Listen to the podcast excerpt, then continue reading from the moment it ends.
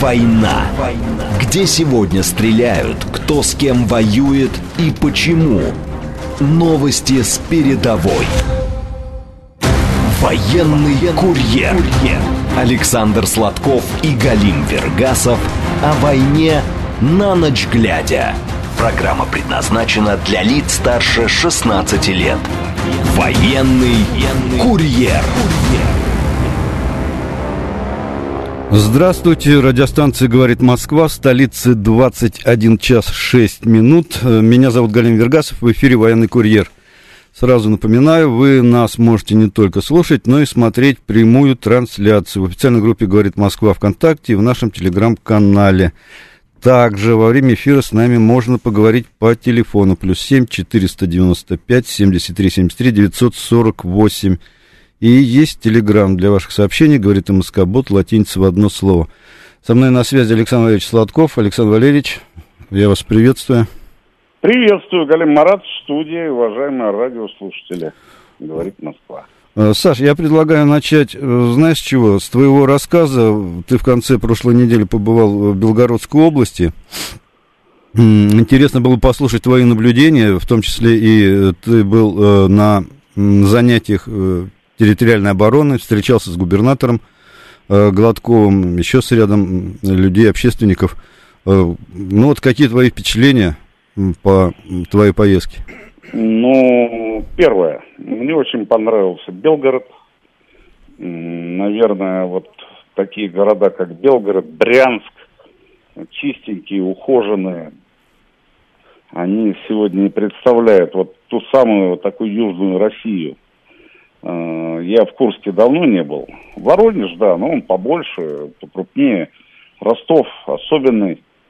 Вот. А вот все-таки э, Белгород, Брянск, это, да, интересные города очень. И вот Белгород, э, э, первое, 400 тысяч жителей, по моим представлениям, э, по статистике. Я был там на телевидении нашем ГТРК, которое, в котором мы с тобой штатно работаем. Угу. Мне очень понравились люди. А, мне очень понравилось, понравилось профессиональное отношение. Неожиданно все оказались в боевых условиях. Да, трава подстрижена, да, все подметено, да, не видно ни окурка, ни которые ведут себя, там, ну, по, по крайней мере, э, странно и громко. Вот. Все, знаешь, такая лубочная картинка, угу. э, которая на самом деле настоящая. Но, тем не менее, война, обстрелы Шебекина, обстрелы э, Грайворонского района, обстрелы Валуйки получают, э, значит, ракеты и боеприпасы украинские, взрывающиеся на территории районов. Э, тут зашла ДРГ на прошлой неделе. Ну, как ДРГ? Это а, был такой, э, ну, боевой набег, э, разведка боем, дерзкая, профессиональная, основанная на данных разведки, основанная на э, знании маршрута, по которому пошли эти люди. Но э, тут э, масса нюансов, о которых, в общем-то, я некоторые нюансы я не буду э, упоминать, потому что они неприятные будут для, э, ну, для людей, которые сегодня, в общем-то, достаточно серьезное положение занимают. Э, то, что мы должны сказать об отношении людей местных, но оказались не из трусливых. Я сейчас про мирных жителей говорю, про mm тех, кто принимал на себя удар в качестве ну, просто мирных жителей населенных пунктов, на которые был совершен набег. Никто там не затрясся, не задрожал. Э, тем не менее, набег был. Э, ситуация такая, что граница была заминирована, но заминирована э, в достаточно высокой траве, были поставлены мины противопехотные. А, и э, украинцы, военные украинские, просто эту траву спалили вместе с пожаром э, полевым э, были совершены подрывы этих мин, ну, в огне. Креативно. И, ну, да нет, это, в общем-то, это классика. Я удивляюсь, почему не сожгли мы угу. И потом не заминировали. Вот это интересно. Наша территория.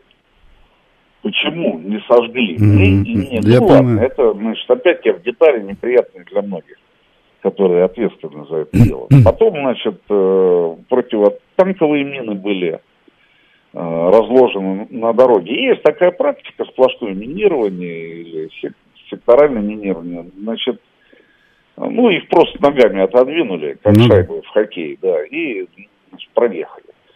А, далее интересная ситуация была э, связана с тем, что были закопаны три э, 250-килограммовые э, фронтовые авиационные бомбы в качестве фугасов. Угу. Но они стояли на дистанционном минировании. Кнопка была у определенного военнослужащего, тот не нажал. Mm. Не нажал. По непонятным причинам. Вот. Странно. Ну, потом большая странность в том, что э, враги зашли в 10 часов утра, а э, части Министерства обороны прибыли в районе 19. Ну, там километров 80 или 100. 86, да. Mm. Понятное дело, что подходить туда а, непросто. И я бы не хотел, так сказать, не хотел, чтобы все воспринимали ситуацию так, что все поскакали э, на конях или на конях. Mm-hmm. И э, тут же в течение часа достигли значит, огневого рубежа и сходу атаковали противника. Нет. Есть такое, э, такой термин, как контрминировали или минирование, ну, да, да. заграждения, минные заграждения. Так вот, э, я хочу сказать, что мы э, на прошлой неделе праздновали День пограничника. И э, памятуя о том, что был бой 13 э, июля 1993 года на заставе Саригор, на таджико-афганской границе, 12-я застава пограничная, легендарная. Да. Вот. 25 человек у нас там погибло. Почему Василий Кириллович Масюк долго шел на подмогу? Дело в том, что там и вертолеты садились, а вертолеты заводились на русском языке, но оказалось, что это не русские э, авианаводчики наводили, а боевики принимали их на русском языке. Э, шел такой Басманов э, на, со своим отрядом, он покойный, к сожалению, э, разведчик, дерзкий пограничник, он шел со своим отрядом, десантно-штурмовой группой, по горам, по хребтам, вдоль дороги, по которой двигалась помощь.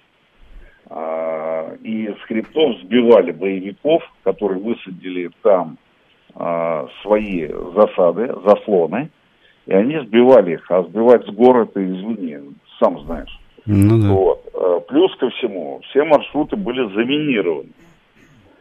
И Масюк совершенно оправданно вел почти сутки до заставы.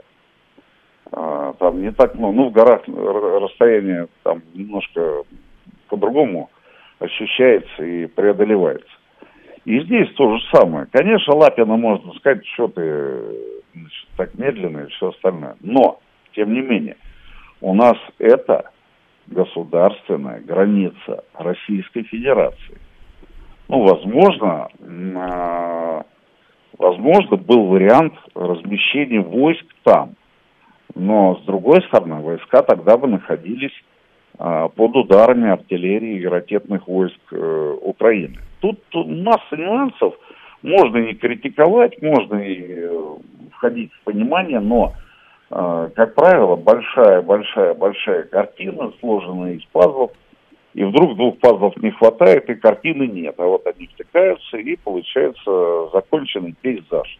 Угу. Понятный для всех, со всей логикой, со всеми элементами, наполнением – Поэтому тут сложно говорить обо всем. А, единственное, что я бы упомянул, это территориальная оборона. Ну вот я тоже сейчас напрашивается такой момент, что это люди на месте, им не надо никуда вот подтягиваться, они здесь живут. в населенных пунктах. Но я встретился с, э, оказывается, и со своими очень хорошими товарищами, которые, ну, в высшей степени компетентны на других территориях, э, подобных Белгородской. А, я встретил э, высказывания блогеров, я встретил значит, мнение специалистов, и меня начали уверять, что территориальной обороны в Белгороде нет, что это э, ну как бы профанация, ну прежде всего моя, то есть э, я в свои 57 лет э, не увидел э, подставы, что меня разыграли, э, что тысячи человек и семь батальонов и командир а, бывший командир штурмового отряда Вагнера, герой Российской Федерации. Это mm-hmm. миф, хотя mm-hmm. я с ним разговаривал э, на кладбище. Вот. Эти командиры, эти люди, которые ответственны от э, организации э, ветеранских. Мало того, э, ко мне подходили люди из других э, как бы отрядов самостоятельных там. Mm-hmm и спрашивали меня, Саша, а как нам попасть вот в это, это местные люди, белгородские, mm-hmm. как нам попасть в эту территориальную оборону, потому что у них устойчивая организация, и мы бы хотели влиться в их ряды. То есть меня начали, э, потом меня начали укорять, что я э, сообщил заранее, и меня ждали там, ну... О своем приезде. Э, да, о своем приезде, значит, ребята, э, ситуация такая, что мы в последнее время не предупреждаем о своем приезде. Это раз. Тем не менее, э, тема территориальной обороны родилась у меня по приезду. Ну, по-моему, мое реноме вот в общественной среде нашей ну, достаточно, ну, достаточно, чтобы, э, достаточно моральное, чтобы э, не, э, ну, чтобы я не, говор, не нес чушь. То есть, ну да, что... Я, я, я говорю, как есть, да, я да, говорю, как пе- есть. Песочные замки не строишь.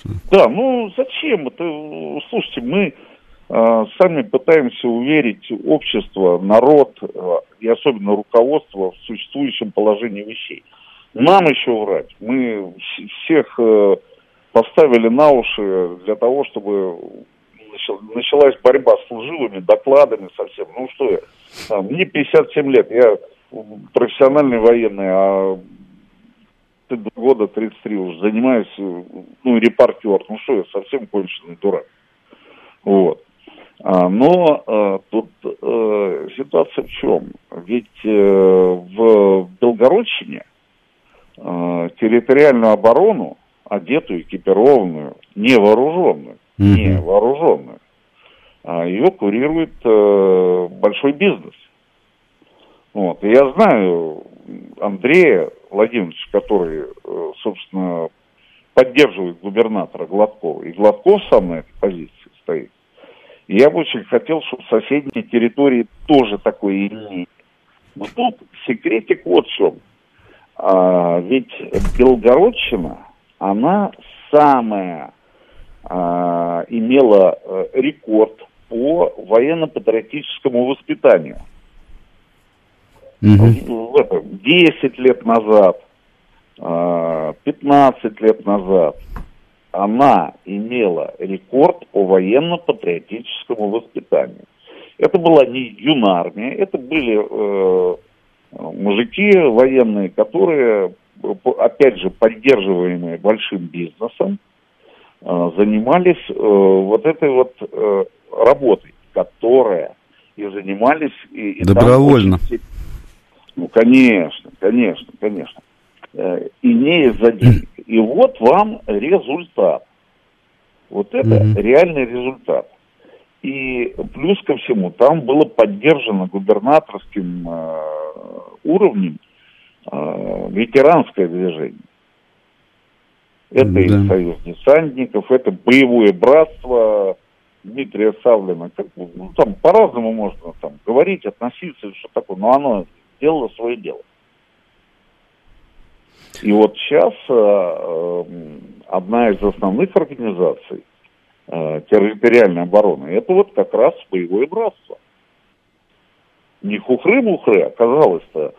Э, кстати, мы с Дмитрием, с Дмитрием Саблиным однажды разговаривали, я говорю, ну вот критерии оценки работы с молодежью, там он говорит, ну вот мы столько-то мероприятий провели. Я говорю, Дим, ну вот вы знаете, ну, мне это не, не, ну, этот ответ меня не удовлетворяет. Вот это мероприятие все. Но оказалось, mm-hmm. что Савлин, а, объединив вот э, в такие вот общественные организации, он дал результат. И, и дал результат именно нужный в, вот, самый ответственный момент для Родины.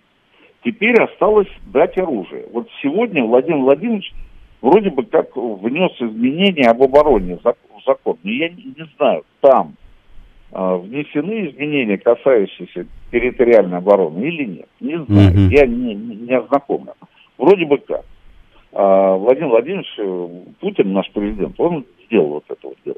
Но я не знаю, касалось ли это именно территориальной обороны. А в чем, о, в чем спич? О чем спич вообще?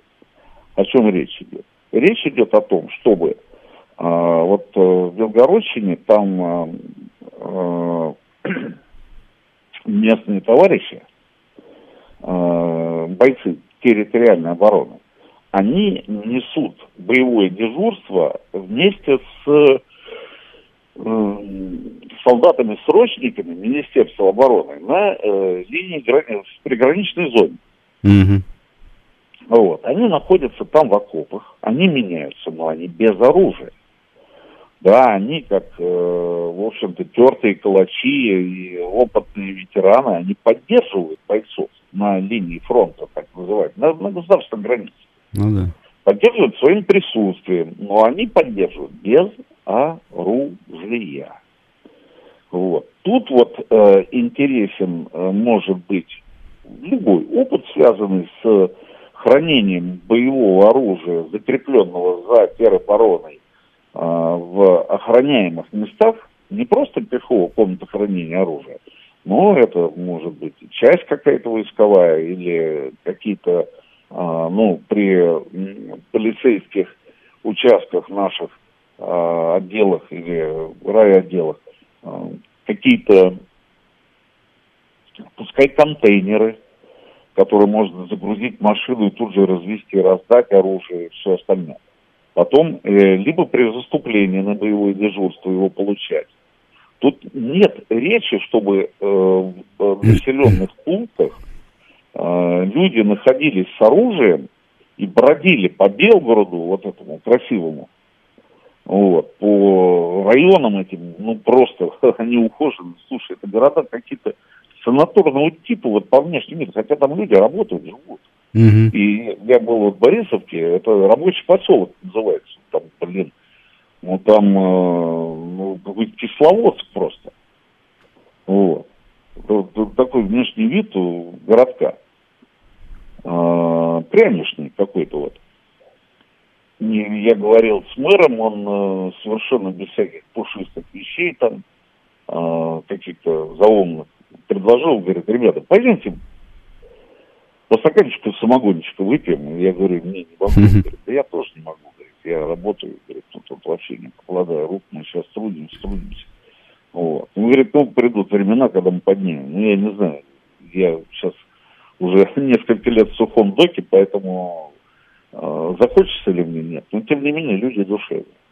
Вот. Э, то, что касается организации, в течение часа я сейчас раскрою, ну, более тысячи человек собрались а, на линии, которая бы могла стать, а, значит, вот, а, ну, рубежом атаки mm-hmm. вот этих вот а, военных вооруженных сил Украины, которые прибыли а, с такой вот разведывательной функцией, боевой разведывательной функцией. Ну, Я был на похоронах, погиб командир подразделения местного. Но он тоже же, это что, выдуманный человек в гробу лежит? Да.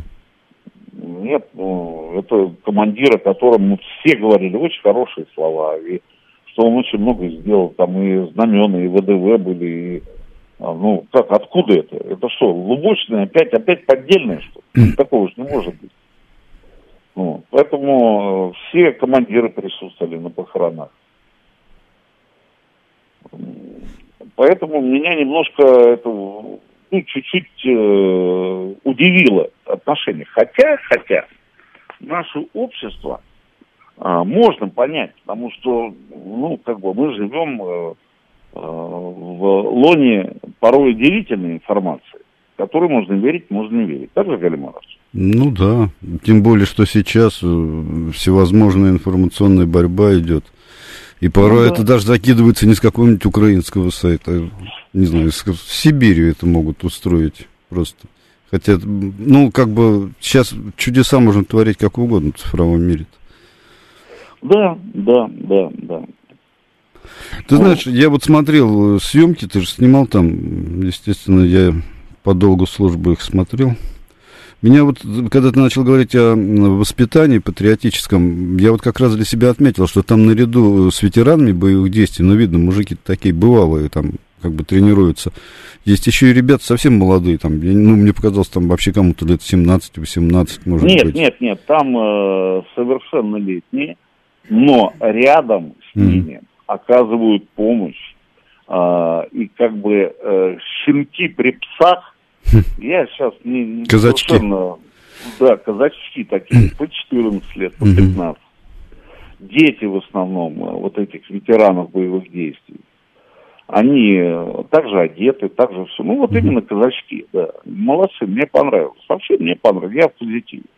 Я знаю, что э, если, ну, просто этим людям надо дать возможность э, защищать свою родину с оружием.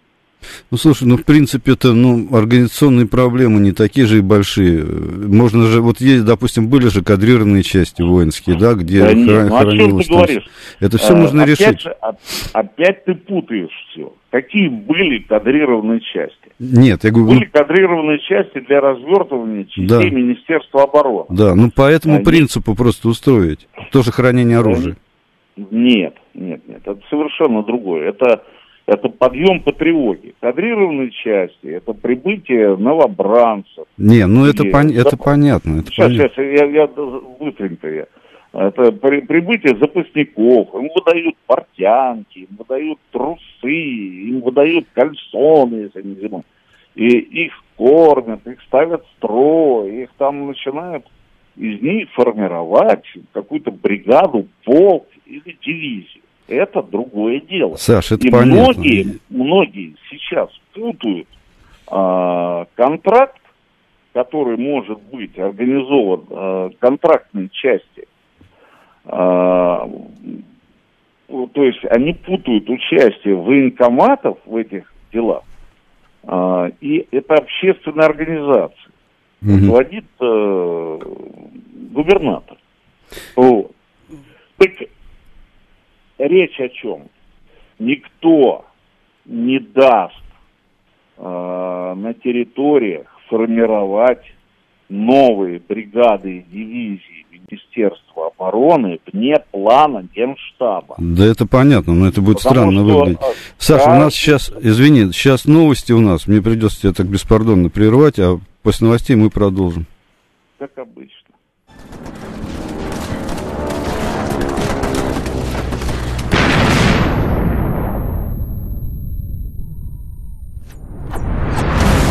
Весь мир – война.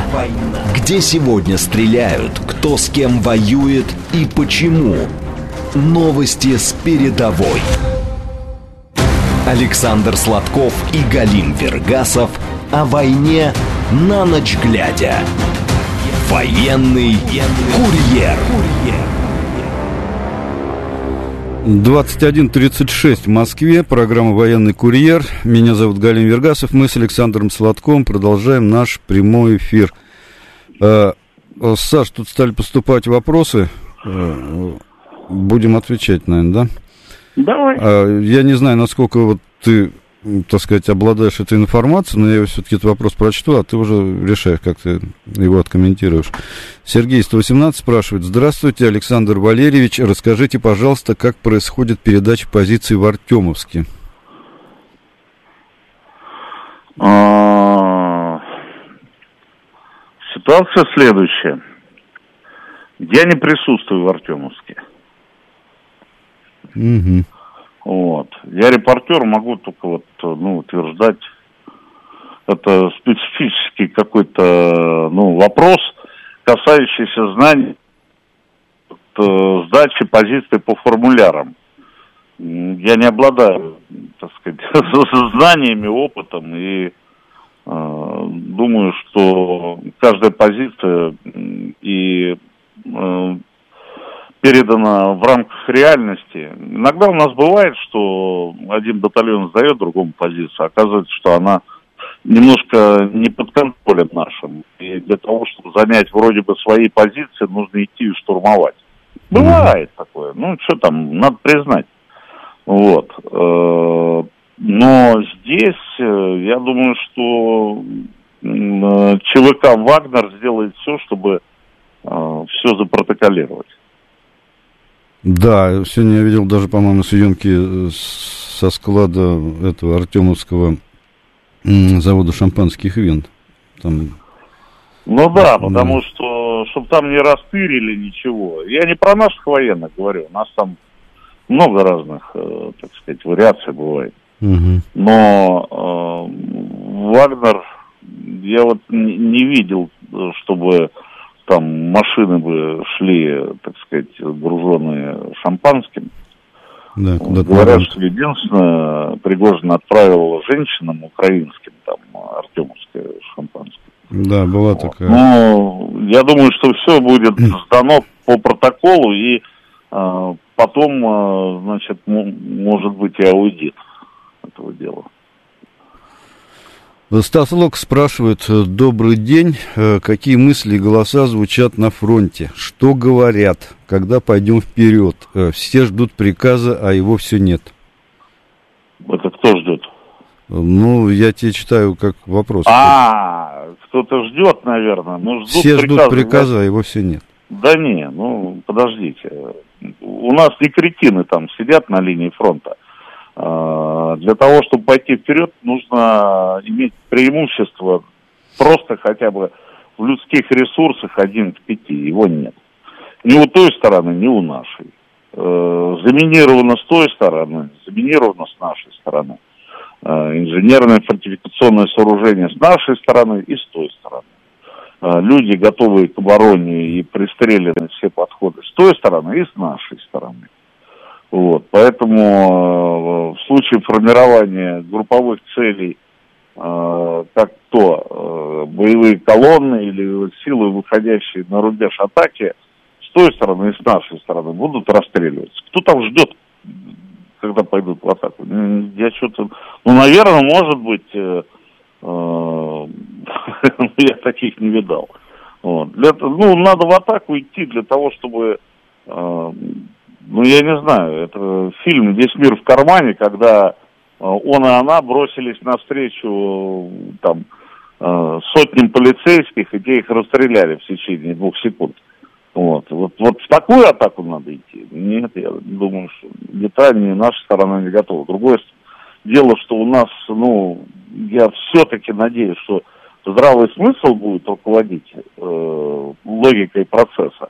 А там американцы, если пыром по копчику навернут, то придется идти. Да.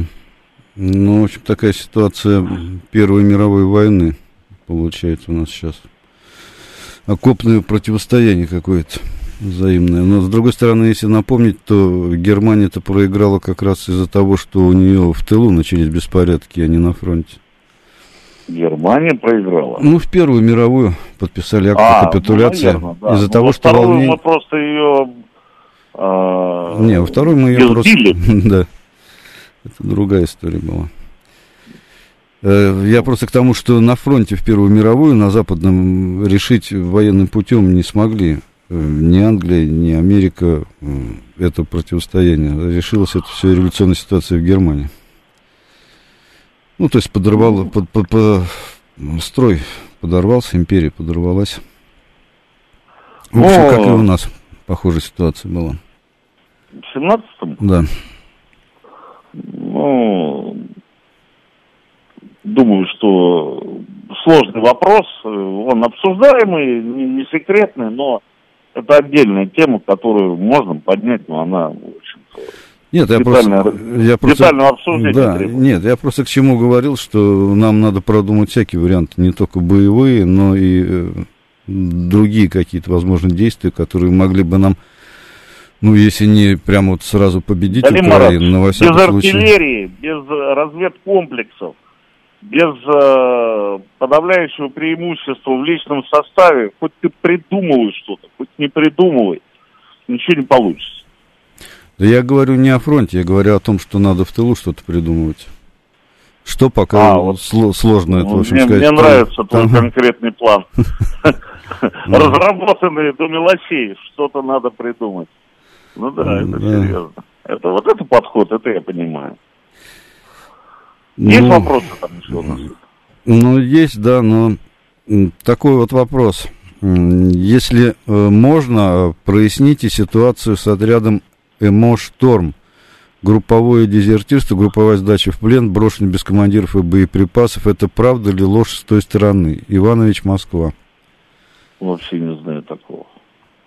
Mm-hmm. Такой ситуации. Ну, всякое может быть, но я, мне просто не знакомо. Я не, не, ну, не берусь э, выставить себя специалистом по этой узкой конкретной теме. Понятно. Вот, так, у нас зв... давай звоночек послушаем лучше давай. людей, чем я буду читать тут. Здравствуйте. Здравствуйте, Георгий зовут. Да, Александр, у меня такой вопрос. Помните, в истории был такой случай? Американцы подогнали два флота э, к Северной Корее.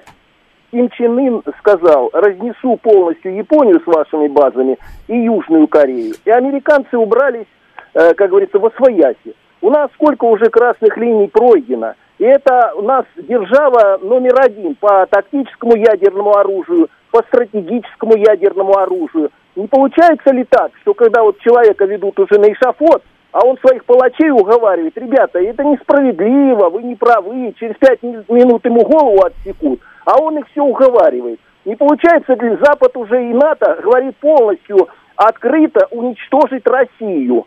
И почему, вот получается, Чен Ыну, вот этому, они поверили, американцы, убрались во свояси, а нашему президенту уже не верят, как говорится, и правительству. И это первая ядерная держава получается. То есть, как бы на содержание э, содержит полностью на оружие, на деньги содержит Украину, ведет войну, обстреливает нашу территорию и говорят, дальше будем поставлять оружие уже более, как говорится, дальнее, там, на тысячу километров, дальше самолеты – вот такой вопрос. Почему нашему не верят, а ему верят?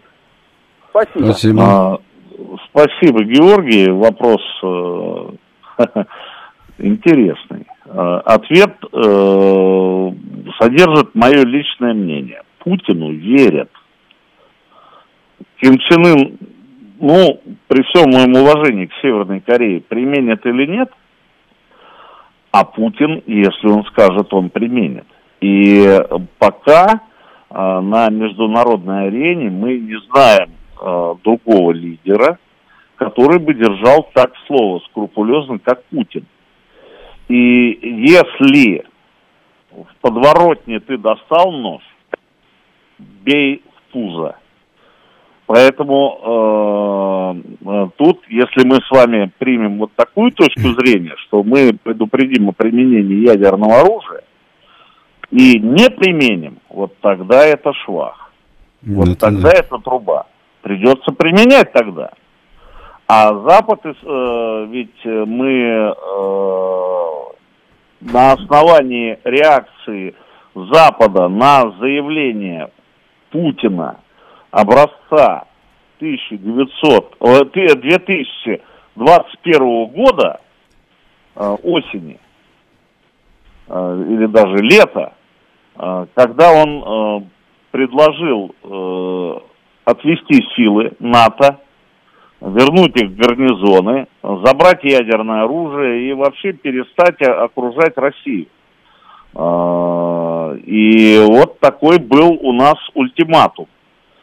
Несмотря на то, что мы начали активные мы же предупреждали все, мы начали активные действия, э, тем не менее Запад пошел э, в разрез нашим действиям. Швеция и Финляндия. Теперь финны уже, э, ну, просто дурачки какие-то, я просто не понимаю, поддались давлению и теряют все свои дивиденды, которые они имели как добросовестного соседа России. Ну да, и они по... очень много получали в экономическом плане от нас. Да, конечно, бизнес э, и, и экономические какие-то преференции. Ну вот, ну я просто не понимаю, ну, ну что это? Они заправляться к нам ездили, вот если брать в мелочах машины. Вот. А, поэтому а, здесь скорее а, в ответственности Путина за свои слова. Вот в чем заковыка. Мы можем сейчас предупредить, но это лишение себя крайнего аргумента. То есть мы выкладываем сразу, сразу на а, ну, допустим, на э, восьмерку э, козырную, мы бьем ее тузом. Зачем? Ну да, да никто не, не сомневается в том, что президент России может, сдержит свое слово, если он да не вот даст. в том-то и дело, тут, да. Но... Тут вопрос в другом, что э, северокорейский лидер, он может и долбануть просто, поэтому они его и боятся. Ну, как бы они Да, но тому, это его бы, последний... Да, его последний аргумент, по... да. Да, у него последний аргумент. И, но тут еще э, совершенно справедливый вопрос. А обладая потенциалом э, вооружений, которые, о которых мы много слышали, э, и новой боевой техники, 70% которой новой mm-hmm. там, в пехотных войсках, там, в силах ядерных дел, там везде, да, ракетных. А чем мы тогда стоим? Вот э, что мы тогда не, при, не применяем вот этот козырь, который у нас, ну, о котором нам говорили, он есть у нас. Ну да, вопросов много. Давай еще на звоночки поотвечаем. Давай, давай. Здравствуйте. Добрый вечер, Николай. Да, Николай. Скажите, пожалуйста, если вы знаете, а когда началась специальная военная операция, там, день, неделя, два, три, четыре, какое у нас было преимущество в технике, и, ну, и в живой силе там, если вы говорите, что э, когда идет наступление один к пяти, один к трем. И угу. почему не получилось? Э, во-первых, э, я вам скажу следующим образом. Мы э, имели по боеприпасам, то есть мы, у, нас был пол, у нас было полное отсутствие лимита применения боеприпасов. Если военные все говорят сейчас, если бы мы применяли боеприпасы для артиллерии с учетом того, что артиллеристы еще не имели такой настрел. Часто у нас артиллеристы стреляют совершенно в тютельку, а тогда гороховое поле было. И было в течение полугода, точно. Вокруг э, позиции опорных пунктов противника, ну, просто море воронок. Сейчас уже совсем другая вещь. Сейчас э, ну, совершенно расчетливо мы применяем и э, артиллерию, и противотанковые средства, прежде всего, это корнеты, погоды, кстати, шикарно.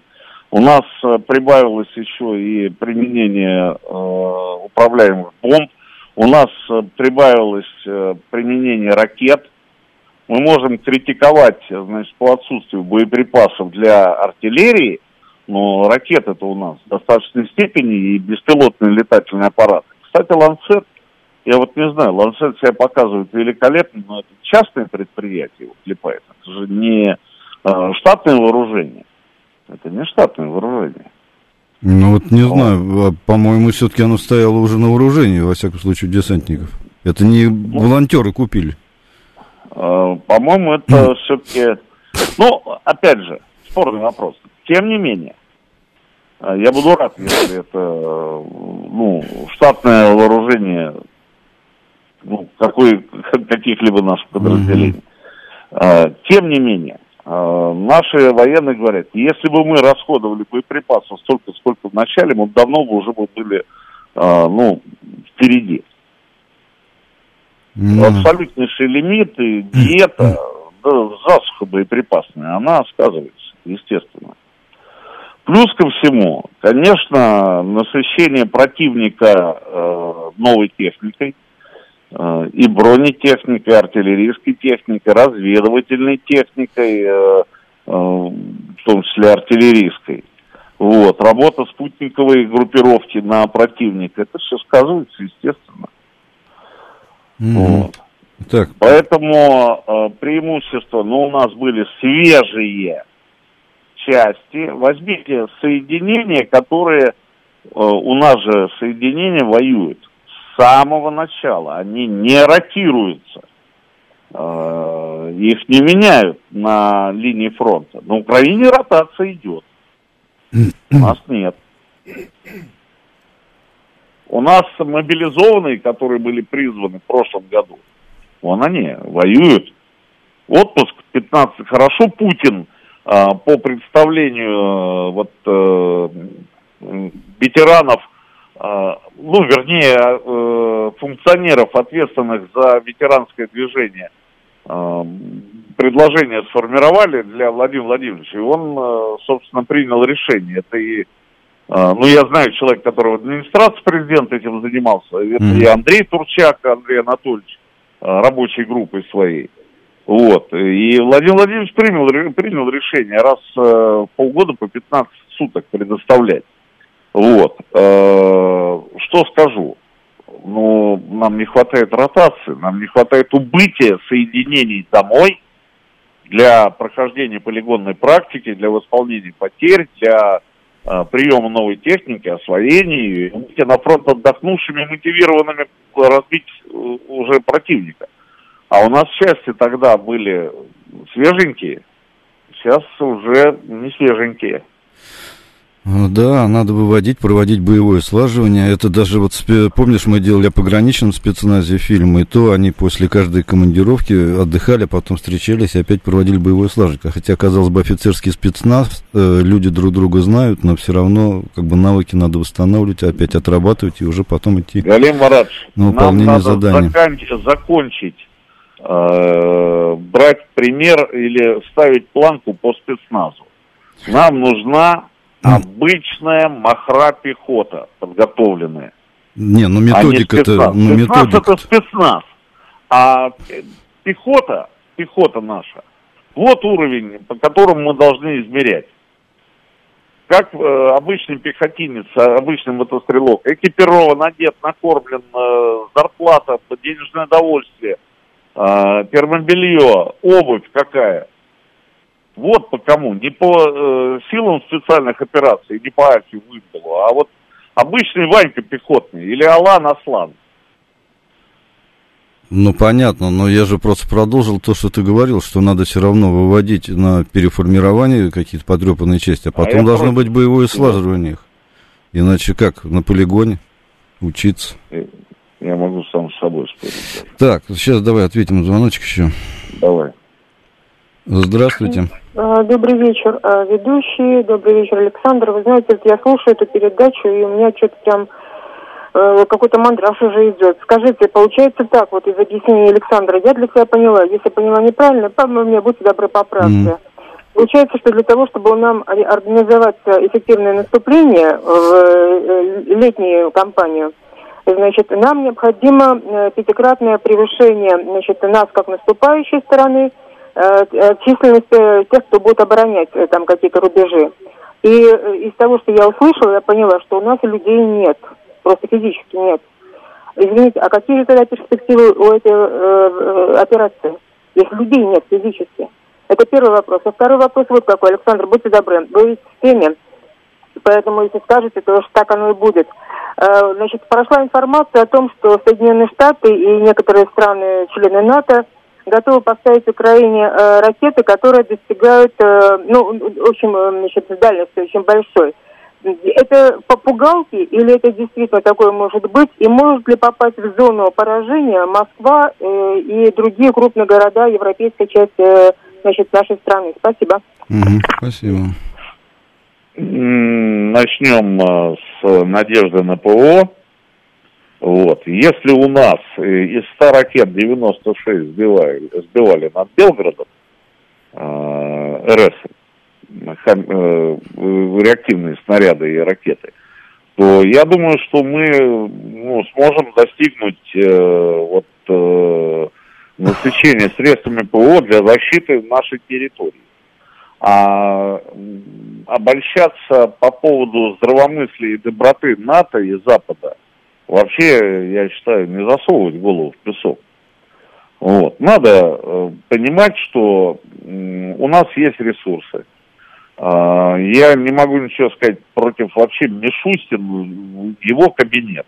Это умницы, которые сохранили нам экономику вот в таком э, боевом состоянии в очень тяжелой ситуации. Сейчас ситуация выравнивается, сейчас уже и мы а,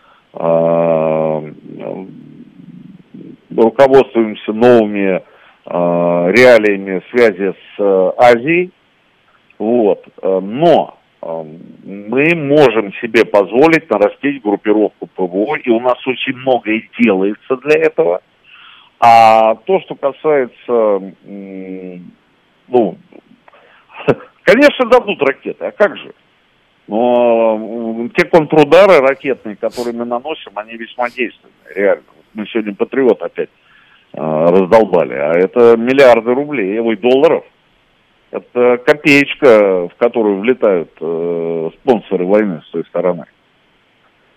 И бесконечно это все продолжаться не может у них.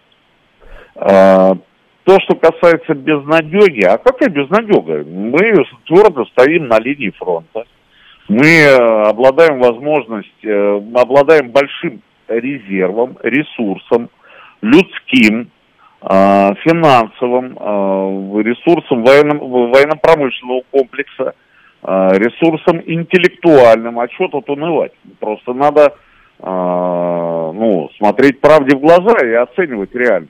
Ситуация, конечно, непростая. И если мы говорим, что у нас достаточно сил для устойчивой обороны на э, более чем э, там, тысячекилометровой линии фронта, то э, мы должны ну, жалеть своих солдат. И если будет 5 к 1, это не значит, что мы предполагаем, что они сдохнут там, четверо сдохнут, один дойдет. Нет. Это повышение наступательного потенциала, это повышение качества и уровня задач, которые мы можем решать в наступлении. Это маневр, это э, создание угроз на определенных этапах, на определенных направлениях, там, где мы надо, нам надо инициативно. Ну, Поэтому Саша, не надо думать, да. что мы Твоя мысль понятна. Телами мы никого заваливать там не будем. У нас время да вышло нет. в эфире. Э, спасибо тебе за этот разговор. Всем всего доброго. Слушайте нас, говорит Москва, через неделю. Программу вели Александр Сладков. И Галим Вергас. Режиссер трансляции Евгений Варкунов. Счастливо.